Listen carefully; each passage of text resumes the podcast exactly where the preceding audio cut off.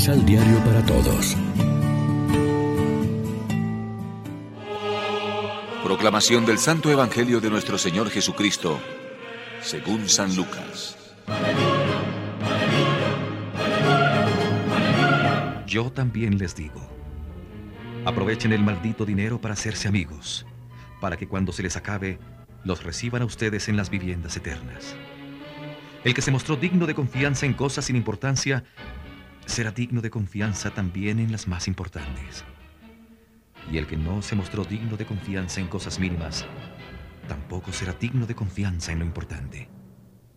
Por lo tanto, si ustedes han administrado mal el maldito dinero, ¿quién va a confiarles los bienes verdaderos?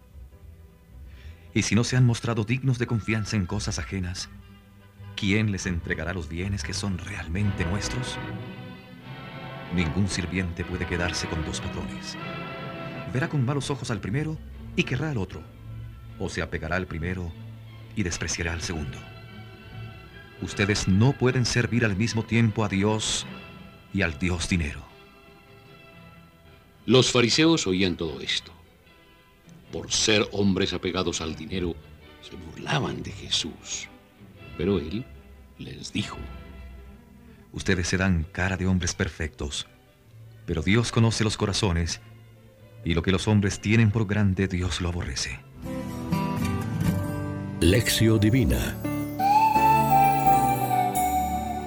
Hoy es sábado 5 de noviembre y a esta hora, como siempre, nos alimentamos con el pan de la palabra. Desviar los avisos de Jesús sobre el dinero exclusivamente hacia los ricos de hecho, es una trampa que reduce el campo de un mensaje que es para todos, pues el peligro de rendir culto al dinero lo tenemos todos con nuestras apetencias del rico. El dinero es un Dios que tiene altar y banco en casi todos los corazones, lo mismo en el rico que en el pobre, en el adulto realista que en el joven idealista. El dinero es un ídolo tirano que además de esclavizarnos personalmente, nos insensibiliza ante las necesidades de los demás, a quienes hace ver como mercancía y no como hermanos.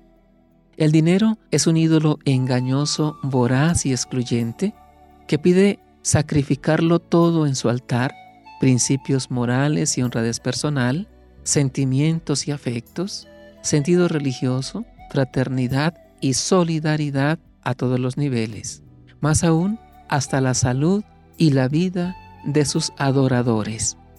Jesús no condena en sí mismo el dinero, sino su mal uso. El dinero y los bienes que con él se adquieren tienen entidad y sentido en la medida en que están al servicio del hombre, de su familia y de la sociedad, posibilitando así el desarrollo y el bienestar que Dios quiere para todos sus hijos. Usarlos así es ser buenos administradores de los mismos. Al final del texto de hoy se dice que oyeron esto unos fariseos amigos del dinero y se burlaban de Jesús.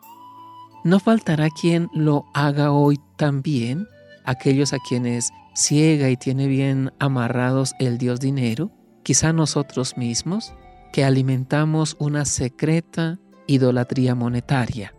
Pues bien, si el dinero es lo primero en nuestra vida, no somos discípulos de Cristo, quien siendo rico se hizo pobre para enriquecernos con su pobreza y proclamó bienaventurados a los pobres.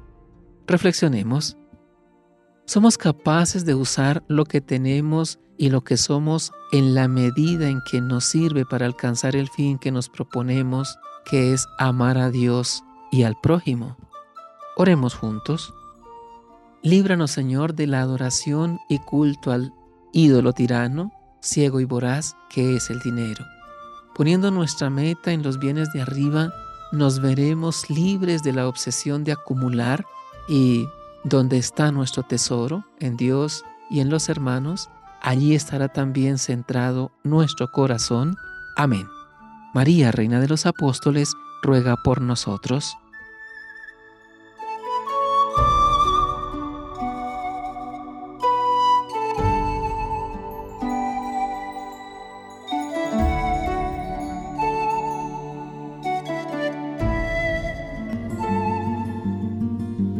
Complementa los ocho pasos de la Alexio Divina adquiriendo el emisal Pan de la Palabra en Librería San Pablo o distribuidores.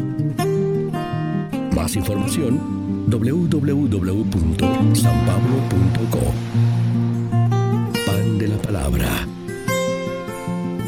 Vive la reflexión.